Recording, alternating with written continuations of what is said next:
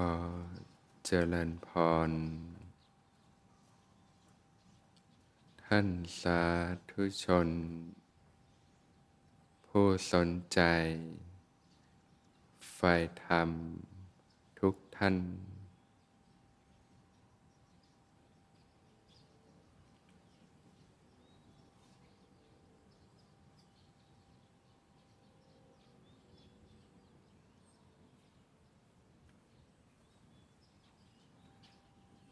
ผล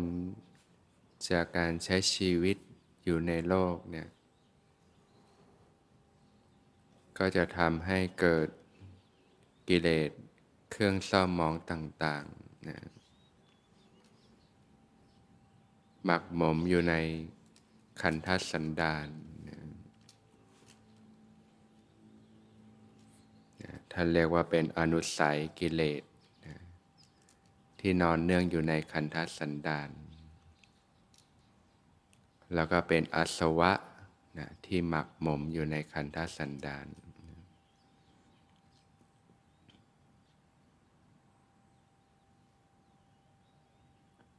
การสะสมตรงนี้มันก็หมักหมมอยู่ภายในจิตของเราเนี่ยแหละนะ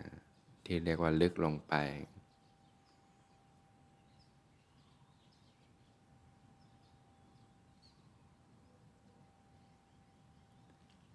เหมือนภูเขาไฟเนี่ยที่มันต้องสะสมนะความร้อนนะต่างๆ อยู่ภายในภูเขานะเพื่อเต็มที่แล้วก็ปะทุออกมานะในแต่ละวันสิ่งที่เรารู้สึกได้ สิ่งที่ผุดเป็นความคิดปรุงแต่งออกมาเนี่ย เป็นความรู้สึกต่างๆ นี่ก็คือสิ่งที่มันผุดออกมาแล้วนะ แต่มันจะมีสิ่งที่นะนอนเนื่องอยู่ภายใต้นะภายในขันธสันดานนะเมื่อเราเจริญสติอยู่เป็นประจำนี่ยมันระลึกรู้สึกตัวขึ้นมาอยู่เสมอเนี่ย เจริญสติให้ต่อเนื่องกันไปนะตั้งแต่ตื่นนอน ในระหว่างวัน จนกระทั่งหลับไปนะสติก็จะค่อยๆมีกำลังขึ้นนะก็เริ่มเกิดการรู้เท่าทัน ความปรุงแต่งของจิตใจได้นะอย่างเวลาเราใช้ชีวิตประจำวัน มันก็จะมีความคิดมีอารมณ์ต่าง ๆ ผุดขึ้นอยู่เนืองๆเกิดความพอใจบ้าง เกิดความไม่พอใจบ้าง มีความนึกคิดปรุงแต่งต่าง ๆ บ้าง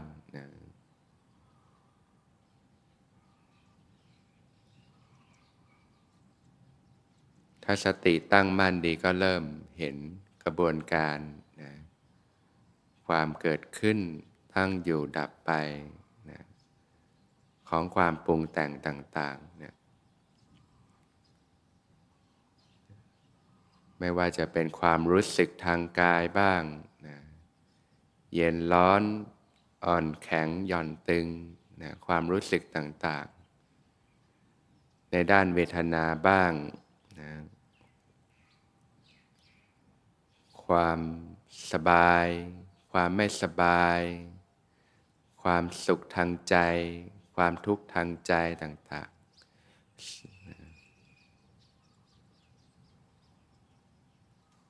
ก็เริ่มรู้สึกได้ รับรู้ได้ ความนึกคิดปรุงแต่งของจิตใจ จิตมีราคะบ้าง จิตมีโทสะบ้าง จิตมีโมหะบ้าง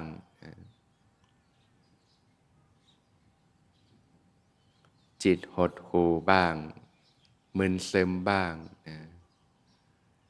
จิตฟุ้งซ่านบ้าง เกิดความลังเลสงสัยบ้าง ฝึกใหม่ ๆ ก็จะเจออารมณ์หยาบๆเนี่ยซะเยอะนะ ที่เรียกว่ากิเลสหยาบๆนิวรณ์ในแต่ละวันจิตมันก็นึกปรุงแต่งไป เมื่อมีสติรู้เท่าทันก็เริ่มตัดกระแสกระบวนการต่างๆได้ จากที่มันเกิดแล้วมันก็ไหลไปกับโลก จมไปกับโลกนะเกิดความทุกข์ต่างๆ ก็เริ่มเบาบางลงไปนะเริ่มรู้เท่าทันการทำงานของจิตใจ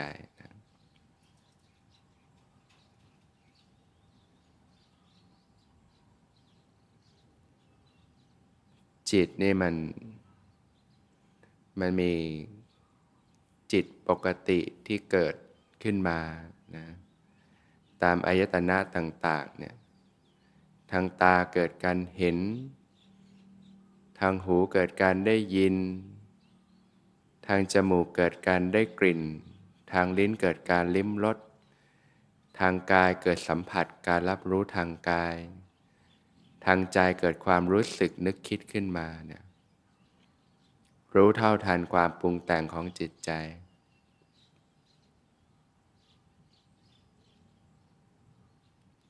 แต่มันจะมีจิตอีกประเภทหนึ่งที่เรียกว่า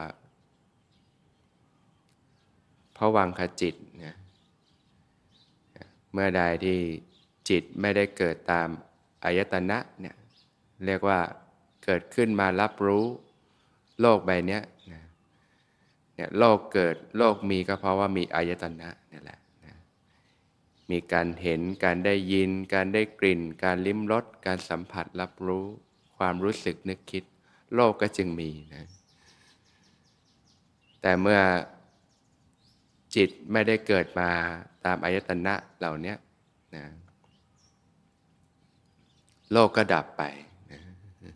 เหมือนตอนที่เรานอนหลับเนี่ย ดับไปนะในขณะที่จิตไม่ได้เกิดตามอายตนะทั้งหกเนี่ย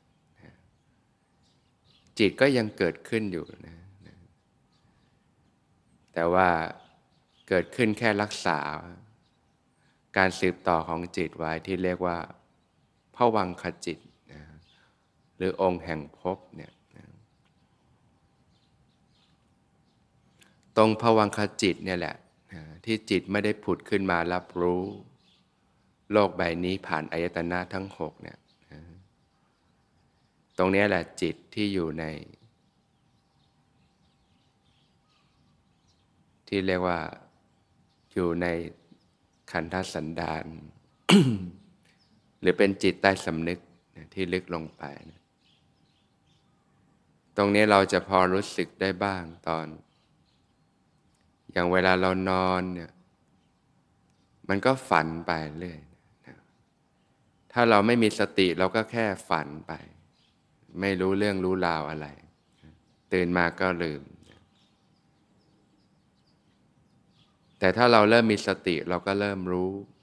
รู้เรื่องราวในความฝัน หรือเวลาเราตื่นขึ้นมาใหม่ ๆ เนี่ย เราจะสังเกตจะพบว่า มันมีจิตที่คิดปรุงแต่งอยู่รู้สึกกันได้ไหมมันปรุงแต่งตอนที่เรานอนหลับเนี่ยแหละจิตที่ปรุงแต่งตอนหลับ มันมีความคิดอยู่ ความปรุงแต่งอยู่อันนี้จิตใต้สำนึกนความปรุงแต่ง ที่เราไม่ได้มีเจตนาไปทำนะแล้ว เรียกว่าจิตที่เป็นภวังคจิตนั่นเอง ถ้าเราตื่นใหม่ ๆ เราเริ่มมีสติเราจะเห็น เออ มันเหมือนเราคิดอยู่ปรุงอยู่นะ พอเราเริ่มรู้ตัวมันก็หายไปละ เป็นจิตปกตินะรู้ปกติ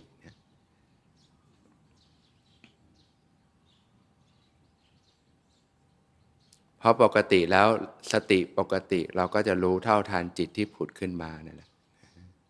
ตามอายตนะ ความปรุงแต่งต่างๆ แต่เมื่อเราฝึกสติไปเป็นประจำสม่ำเสมอนะนานวันเข้านะสติก็จะเริ่มอย่างลากลงไป อันนี้ก็จะเริ่มรู้ถึงสิ่งที่อยู่ใต้สำนึกได้นะ เช่นเวลาฝันเนี่ยบางทีเราก็เริ่มรู้สึกตัวในความฝันได้แล้วรู้เนื้อรู้ตัวในความฝันได้แล้วนี่คือสติเริ่มอย่างลากลงแล้วแม้ในขณะนอนก็สามารถรู้ จิตที่มันมีความคิดปรุงแต่งอยู่ได้นะทันไหมนอนอยู่เออแต่มันก็มีจิตหนึ่งที่มันปรุงแต่งอยู่นะเนี่ยผวังคจิต เริ่มรู้ลึกลงไป ลึกลงไป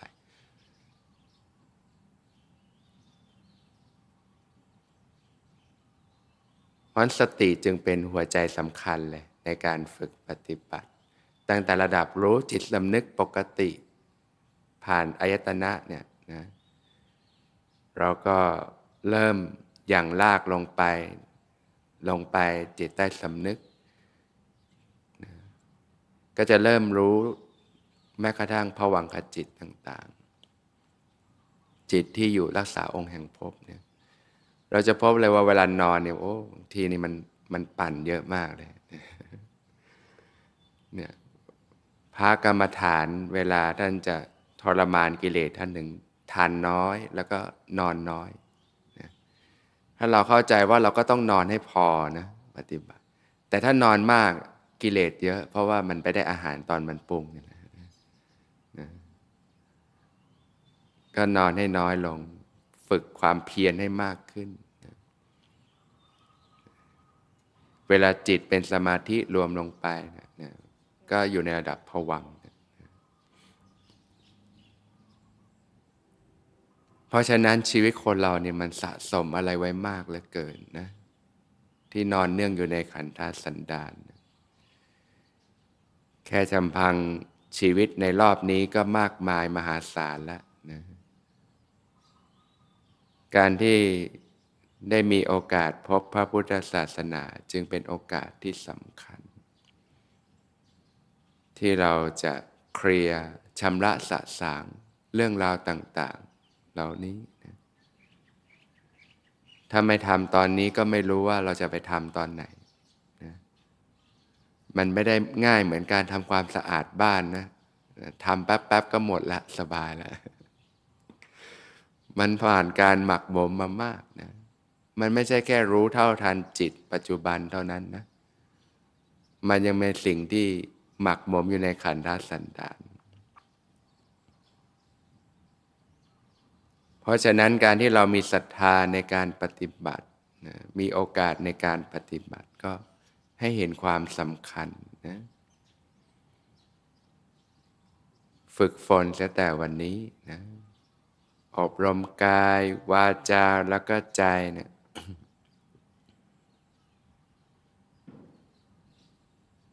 งดเว้นจากความชั่วทั้งปวงนะบาปและอกุศลทั้งปวง หยุดเพิ่มความหนักให้แก่ตนเองนะ แม้กระทั่งความคิดปรุงแต่งที่ไม่ดีนี่มันก็สะสมแล้วนะ หมักหมมอยู่ในขันธสันดานเป็นสิ่งที่เรียกว่าถ้ามันสะสมมากๆ มันก็เป็นสิ่งที่เรียกว่า อปุญญาพิสังขารนะอภิสังขารนี่คือสังขารอันยิ่งเลยนะ สะสมอยู่ในขันธสันดานงดเว้นจากบาปและอกุศลทั้งปวงเนี่ยเพ ราะว่ามันสะสมในขันธสันดานนะทำแต่ความดีนะสะสมสิ่งที่เป็นปุญญาที่สังขารนะนะอภิสังขารเนี่ยมีสามอย่างนะปุญญาพิสังขาร ความปรุงแต่งที่เป็นบุญเป็นกุศลเนี่ยนะความดีต่างๆเนี่ยก็สะสมไว้นะอันนี้ดีเพราะว่า มันสะสมติดตัวเราด้วยนะ ข้ามภพข้ามชาติเนี่ยสังเกตบางคนเกิดมาก็จิตใจดีชอบทำบุญสุนทานนะสนใจมีศรัทธาในพระพุทธศาสนาเนี่ยนี่ยมีของเก่าสะสมมานะมากมาในเรื่องของบุญญาพิสังขาร แต่ถ้าอปุญญาพิสังขารมากนี่ ชอบทำบาปชอบเบียดเบียนนะก็จะยิ่งทำสิ่งที่เป็นบาปอกุศลมากขึ้นนะส่วนอเนชาพิสังขารก็คือคนชอบปฏิบัตินะบำเพ็ญเพียรบำเพ็ญพจน์ปฏิบัติจนนะเข้าถึงอรูปฌานฌานที่สี่แล้วก็อรูปฌานก็จะสะสมเป็นอเนชาพิสังขาร ข้ามภพข้ามชาติ อันนี้แหละที่เรียกว่าทรัพย์ติดตัวนะติดตัวเราไป ทรัพย์ทางโลกนี้ก็อยู่กับเราแค่ชั่วคราวนะแต่สิ่งเหล่านี้มันติดตัวไป ข้ามภพข้ามชาติ เป็นกระแสที่กระแสของจิตที่เกิดตลอดเวลา เพราะว่ามันมีรากเง้าอยู่ตรงนี้แหละนะ อวิชชาเป็นปัจจัยจึงเกิดสังขาร สังขารเป็นปัจจัยจึงเกิดวิญญาณขัน วิญญาณขันเป็นปัจจัยจึงเกิดนามรูป นามรูปเป็นปัจจัยจึงเกิดสลายตนะ การเห็น การได้ยิน การได้กลิ่น การลิ้มรส การสัมผัสต่างๆเนี่ยสลายตนะเป็นปัจจัยจึงเกิดเวทนา เกิดความรู้สึกต่างๆขึ้นมา มันมีต้นทุนอยู่ มันมีรากเงาอยู่ลึกลงไปที่เรียกว่าจิตใต้สำนึกเนี่ยเราก็ต้องค่อยๆตะล่อมตั้งแต่ระดับเบื้องต้นเนี่ยนะเรื่องทานการให้การสละออก เรื่องของศีลนะศีลก็มีทั้งด้านคุณศีลธรรมนะการงดเว้นจากการเบียดเบียนเนี่ยแล้วก็มีในด้าน ที่เรียกว่าหลักธรรมหรือคุณธรรมต่าง ๆ การทำความดีนะความมีจิตใจที่ดีงามต่างๆนะความซื่อตรงจริงใจ ความขยันหมั่นเพียร ความมีน้ำอดน้ำทนนะความมีจิตใจที่เอื้อเฟื้อเผื่อแผ่ มีเมตตาต่างๆ อันนี้ก็ควรที่จะเพาะบ่มขึ้นมาในจิตใจ อันนี้ก็รวมความในเรื่องของศีลพื้นฐานการใช้ชีวิตเนี่ยก็เป็นการกล่อมเกลาจิตใจไปในตัวด้วยนะปุญญาพิสังขารนะแล้วก็เรื่องของการภาวนาเนี่ยเจริญสติปัฏฐานสี่อยู่เป็นประจำนะรู้เท่าทันจิตใจนะรู้กายรู้ใจ พอฝึกไปมาก ๆ ก็เริ่มหยั่งลากลงไปน การจะชำระสะสางสิ่งที่หมักหมมในขันธสันดาสติต้องหยั่งลากลงไป สติปัญญา เมื่อสติอย่างลากลงไป ปัญญาก็อย่างลากลงไปนะก็มาด้วยกันนั่นแหละนะ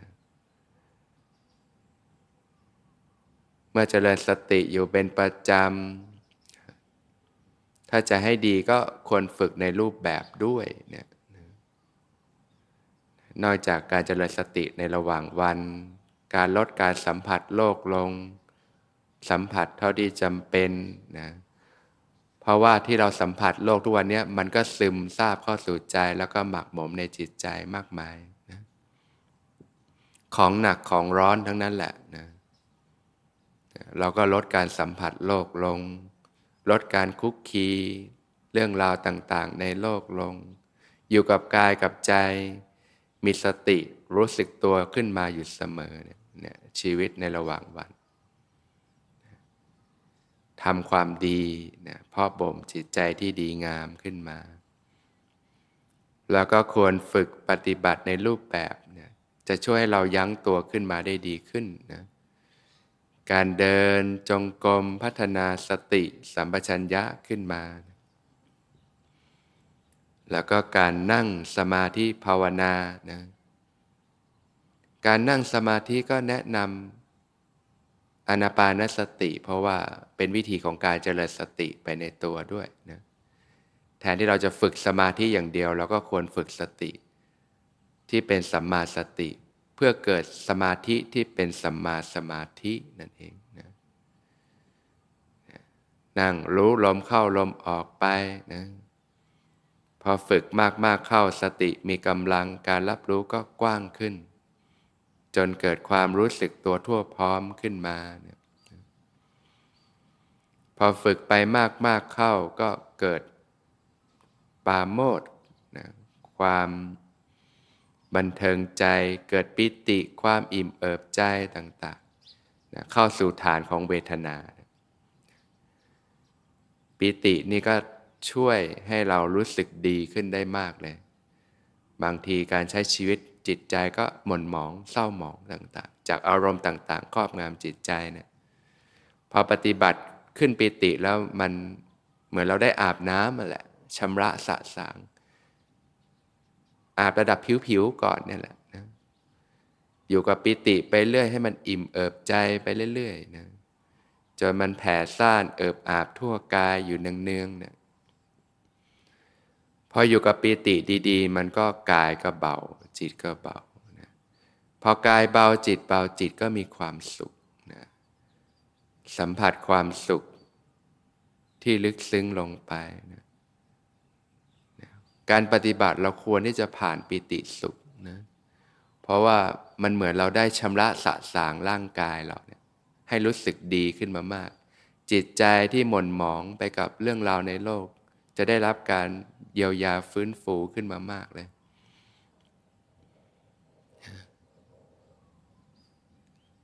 ให้อยู่กับปีติจนจิตมันฟูขึ้นมา มีความล่าเริงเบิกบานขึ้นมา มีความรู้สึกที่ดีขึ้นมา มีเมตตาขึ้นมา นั่นนะนะเราเรียกว่าเริ่มยั้งตัวขึ้นมาได้นะปิติสุขจะเป็นสิ่งที่ควร ถ้าเมื่อเราเข้าถึงแล้วก็ควรที่จะ เข้าถึงได้เนืองๆนะเหมือนเราต้องอาบน้ำทุกวันนะควรฝึกแล้วก็แช่ชุ่มอยู่กับปีติสุขอยู่เป็นประจำนะก่อนที่จะพัฒนาจิตระดับสูงขึ้นไปเนะนะพอผ่านปีติสุขได้ดีแล้วรู้สึกสบายใจดีมากแล้ว มีความสุขอิ่มเอิบใจมากแล้วนะก็เข้าถึงความสงบของจิตใจนะเข้าถึงฐานของจิต อันนี้มันจะมีความพร้อมกว่า ถ้าเราผ่านปิติสุขได้ดี เมื่อเราเคลียร์ในสิ่งหยาบๆออกไปได้ดีนะก็อยู่กับความสงบไปเรื่อยๆนะจิตก็ดื่มด่ำไปกับความสงบสงัดนะความสุขอันเกิดจากความสงบนะที่พระผู้มีพระภาคเจ้าตรัสว่าสุขอื่นยิ่งกว่าความสงบไม่มีนะรสชาติแห่งความสงบ เป็นเครื่องอยู่ของจิตนะแทนที่จะปล่อยจิตให้เสพอารมณ์ต่างๆ ในโลกแล้วก็เกิดพิษภัย เกิดความเร่าร้อนต่างๆ ไม่มีที่สิ้นสุด แถมหมักหมมอยู่ในขันธสันดานิกเราก็เปลี่ยนวิถีชีวิตใหม่นะเข้าถึงความสุขภายใน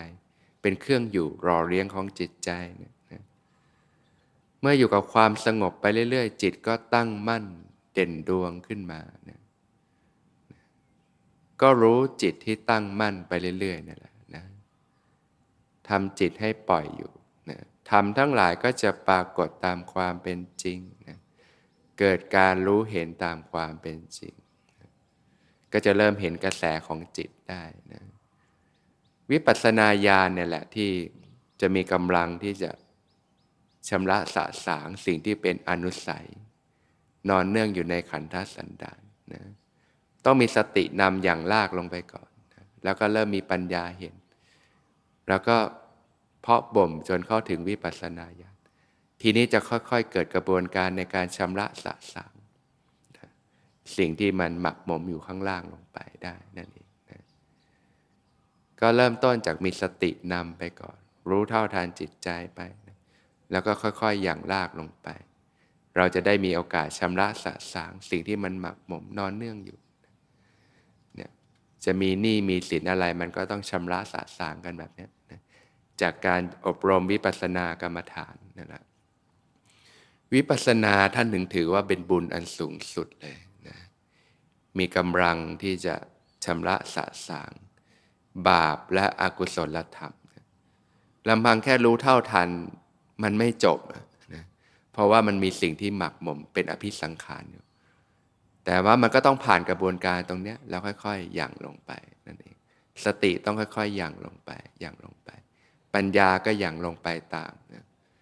จนสติปัญญามีกำลังมากๆนะก็ค่อยๆชำระกันไปนะเรามีโอกาสก่อนก็โชคโชคดีก่อนนะที่จะชำระสะสางนะ ถ้าเจออายุยังไม่มากก็มีโอกาสมากในการปฏิบัติในการชำระสะสางยิ่งปล่อยไว้นานวันก็ยิ่งสะสมมากขึ้นนะเพราะฉะนั้นก็ให้เห็นคุณค่า เห็นโทษภัยของการสัมผัสโลกทำให้เกิดกิเลสเครื่องเศร้าหมอง พิษภัยในจิตใจ เราก็เห็นคุณค่าของการฝึกปฏิบัติ